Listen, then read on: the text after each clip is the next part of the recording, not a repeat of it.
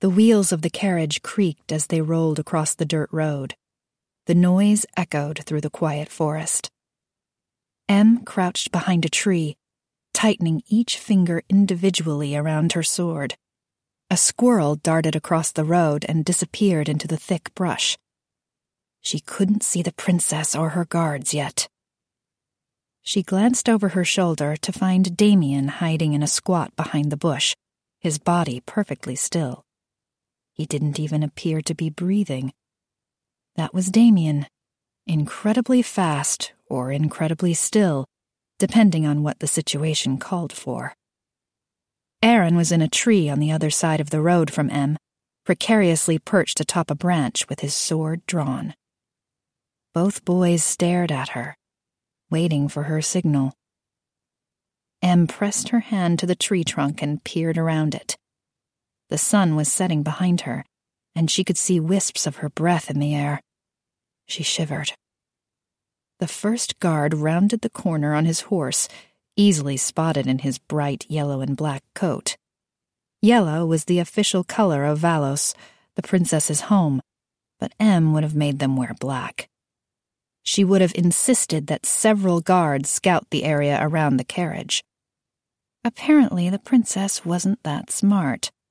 Or maybe she felt safe in her own country.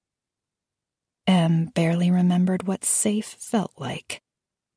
She shivered again, but not because of the cold. Every nerve in her body was on high alert.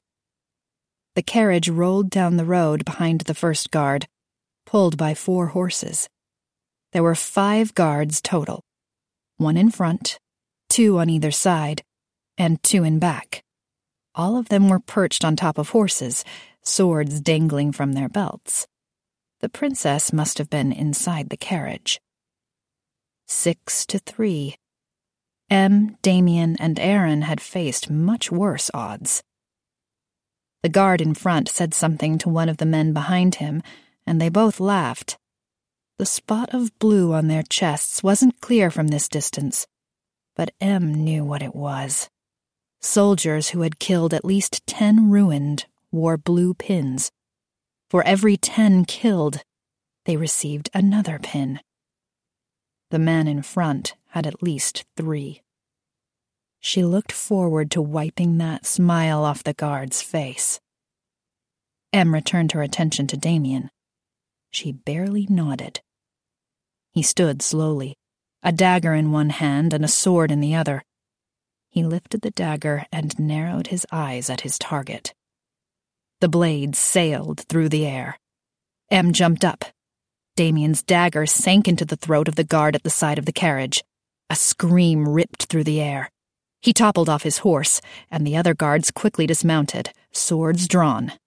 The horses neighed loudly, and one of them ran, hooves clomping as it disappeared into the trees. Aaron jumped from his tree and landed on top of two guards, his sword cutting through the air and finding his target. Damien sprinted for the man trying to block the side door of the carriage. The guard's face was twisted in horror, his fear palpable. That left only one man, the one in front, and he was staring straight at Em. She clenched her sword tighter as she raced toward him. He grabbed something off his back. She barely had time to process the bow before the arrow was hurtling straight for her. She darted to one side, but the arrow sliced across her left arm. She gasped at the quick shot of pain, but she didn't have time to let it slow her down. She broke into a run as he reached for another arrow. He aimed, and she dashed out of the way, narrowly missing the second one. Damien appeared behind him. He drove his sword into the guard's back. The man gasped and fell to his knees. Em whirled around to find Princess Mary jumping out of the carriage, sword in hand. A burst of relief exploded in Em's chest as she surveyed the princess. They had the same dark hair and olive skin. Mary had green eyes, while Em's were dark and Mary had small, delicate features, making her pretty in a way Em never would be. But from a distance, most people wouldn't be able to tell them apart. Em lifted her sword as Mary rushed toward her, but the princess stumbled back suddenly, pulled by an invisible force. Her fingers sprang apart, her sword clattering to the ground.